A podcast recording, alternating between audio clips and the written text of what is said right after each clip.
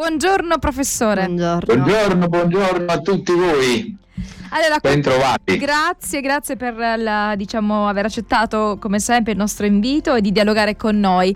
Eh, da alcune settimane ci stiamo occupando di alcune frasi dette da Gesù e che sono riportate in Matteo 5, quel famoso vi è stato detto ma io vi dico.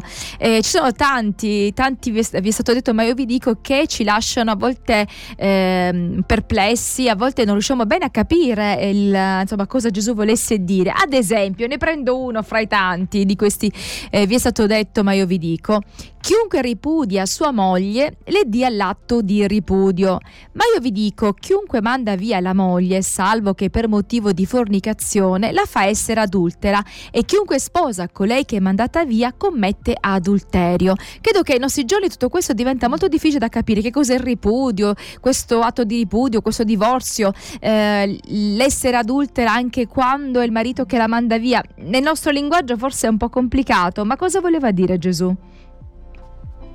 Allora, intanto quando si legge un testo, sia un testo sacro, come nel nostro caso, cioè ritenuto canonico, sia quando si legge un testo di ordinaria cultura antichistica, ma anche diciamo risalente a vent'anni fa, bisogna sempre inserirlo nel contesto dell'epoca, altrimenti non solo non ci capiamo molto, ma corriamo anche il rischio di spiegare quella dichiarazione piegandola a quelle che sono le nostre precomprensioni di lettori dell'anno 2023.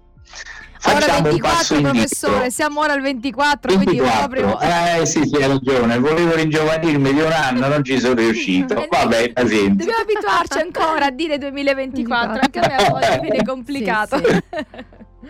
24, bene. E facciamo un passo indietro e arriviamo ai famosi 10 comandamenti. La fotografia che i dieci comandamenti ci restituiscono della società immediatamente destinataria di questi eh, precetti è la fotografia di un popolo che viveva parecchi e parecchi secoli fa, che era peregrinante sotto le tende precarie attraverso deserti e che non aveva quindi un assetto sociale, un assetto politico, non aveva, come dire, quelle caratteristiche che poi l'evoluzione storica avrebbe conferito a Israele nelle età successive.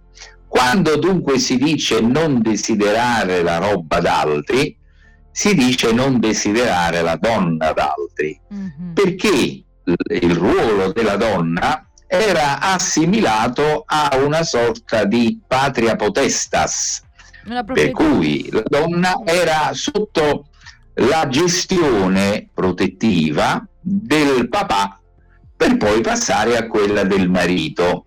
E questa è una cosa completamente normale per quell'epoca.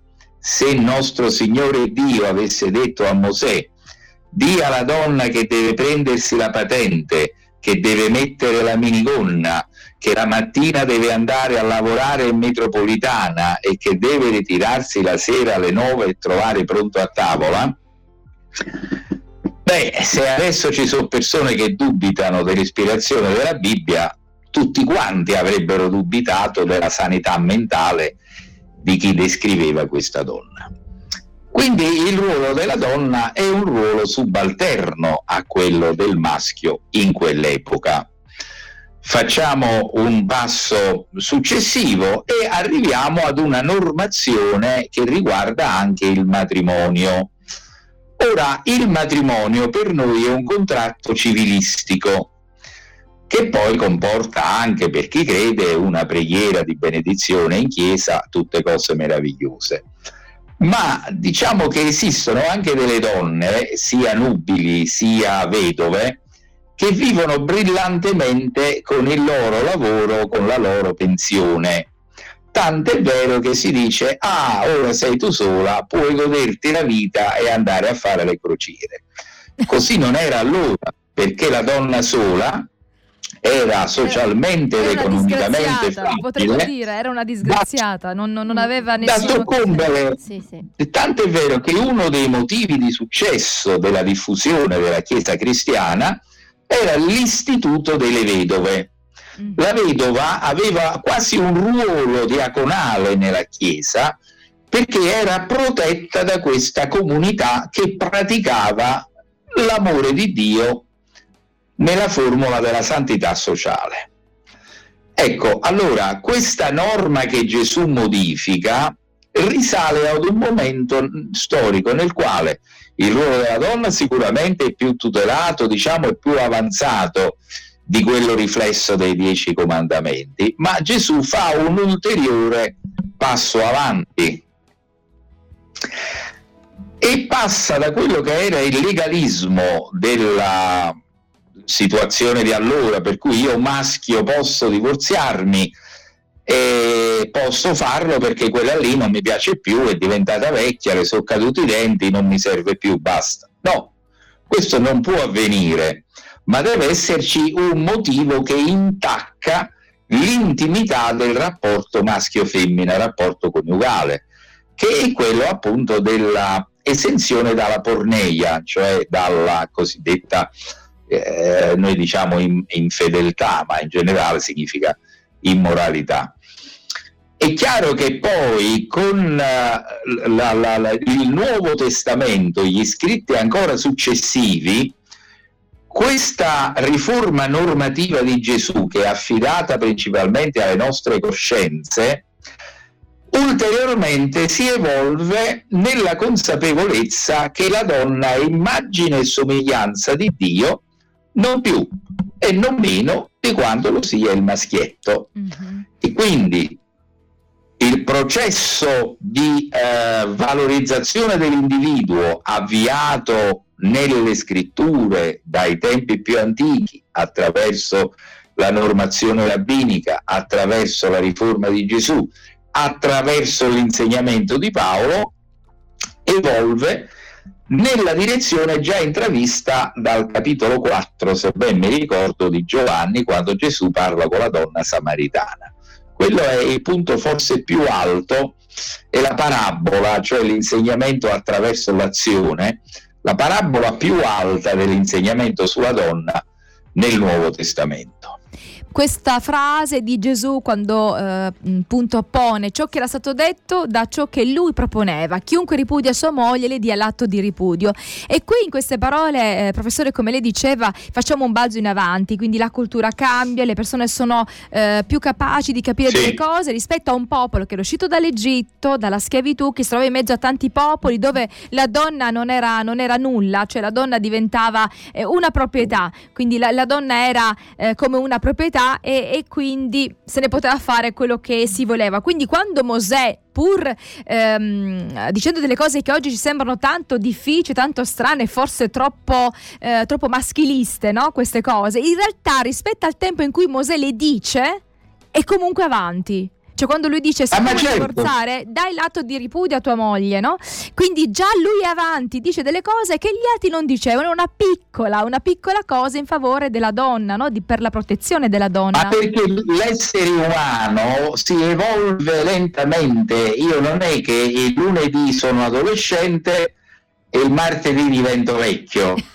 Il processo di evoluzione delle mie cellule di cambiamento è lento e quindi anche nella storia il Dio si è creato l'uomo che ci mette 80-90 anni per invecchiare e cambiarsi, ha creato anche l'umanità che ha una, un suo sviluppo diversificato e quindi ci vuole una pedagogia. Poi dipende anche chi è che legge la Bibbia. Se la legge uno sprovveduto che non sa neanche se si apre davanti da dietro, sopra e sotto, è chiaro che si meraviglierà. Ma se la legge una persona un poco poco avveduta nella lettura di testi, capirà che se è una stratificazione cronologica che ti, con, ti, prende per mano e ti conduce a immagine e somiglianza di, di, di, Dio attraverso Cristo.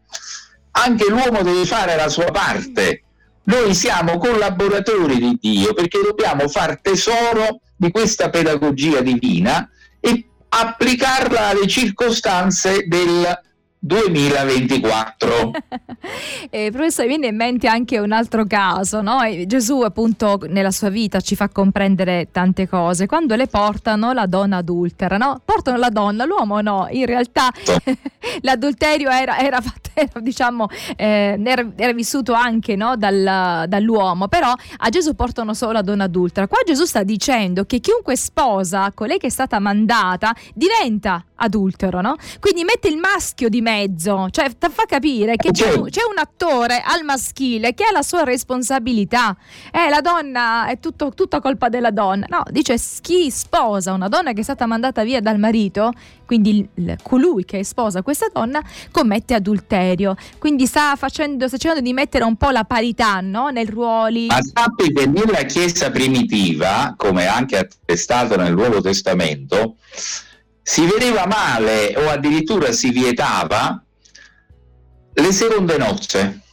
Il vedovo era tenuto a non risposarsi. Ecco perché dice è importante che il vescovo sia sobrio, eccetera, marito di una sola moglie, non perché c'era la poligamia, che oramai in quell'epoca era già diventato un istituto desueto, ma perché si considerava il matrimonio come unica unione, per cui il vedovo doveva rimanere così. Oggi naturalmente non è più così. L'uomo ha un ruolo attivo nella via di salvezza. Noi siamo collaboratori di Dio. Mm-hmm. Questa idea che trasforma l'uomo in un burattino passivo, per cui Dio è sovrano e fa tutto lui e l'uomo è una marionetta, è una idea offensiva di Dio perché cancella la responsabilità di scelta tra il bene e il male, che è caratteristica proprio dell'uomo. Quindi noi dobbiamo applicare quella, eh, quel contenuto neotestamentario adeguandolo alla bioetica e a delle situazioni che allora non si potevano proprio immaginare. Figuriamoci se nell'età di Paolo si poteva parlare degli embrioni, del genoma, dell'aborto prima dei, dei tre mesi o dopo i tre mesi, erano cose che non esistevano proprio. Però il Nuovo Testamento ci dà le chiavi spirituali per poterci orientare anche nei problemi della contemporaneità. E per questo la Bibbia è un libro che non tramonta, antico sì, ma utile. D'altro canto anche il classico normale, Omero, è un libro vecchio però si legge con profitto anche oggi come Virgilio. A maggior ragione la Bibbia, perché nella Bibbia noi cogliamo anche quello che è l'azione pedagogica di Dio.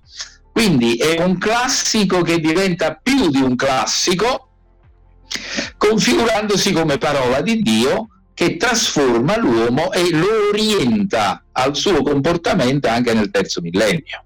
È una grande responsabilità Certo sarebbe molto bello se noi aprissimo la Bibbia come il mobile dell'Ikea, prendere delle vite di due centimetri e siamo sicuri, vabbè, ma non è così il Dio ci vuole responsabili. E soprattutto eh, ci vuole anche capaci di ragionare, anche di prendere eh, spunto da ciò che è stato il passato. Per questo la Bibbia contiene cose che sono molto lontane da noi e cose un po' più vicine, perché anche quelle lontane alla fine ci insegnano, perché l'uomo, l'essere umano, poi vive le stesse cose mo- con modalità diverse, ma i sentimenti, eh, diciamo quelle che sono, quelli che sono le relazioni, no? gli odi, le invidie, queste ci sono, ci sono sempre state. Quindi vedere nel passato cosa hanno portato. Vivono, vivono un'eterna giovinezza. Eh sì. Ok, professore, ci lasciamo qui Grazie. per risentirci la prossima volta. Buona giornata. Buona giornata a tutti, arrivederci.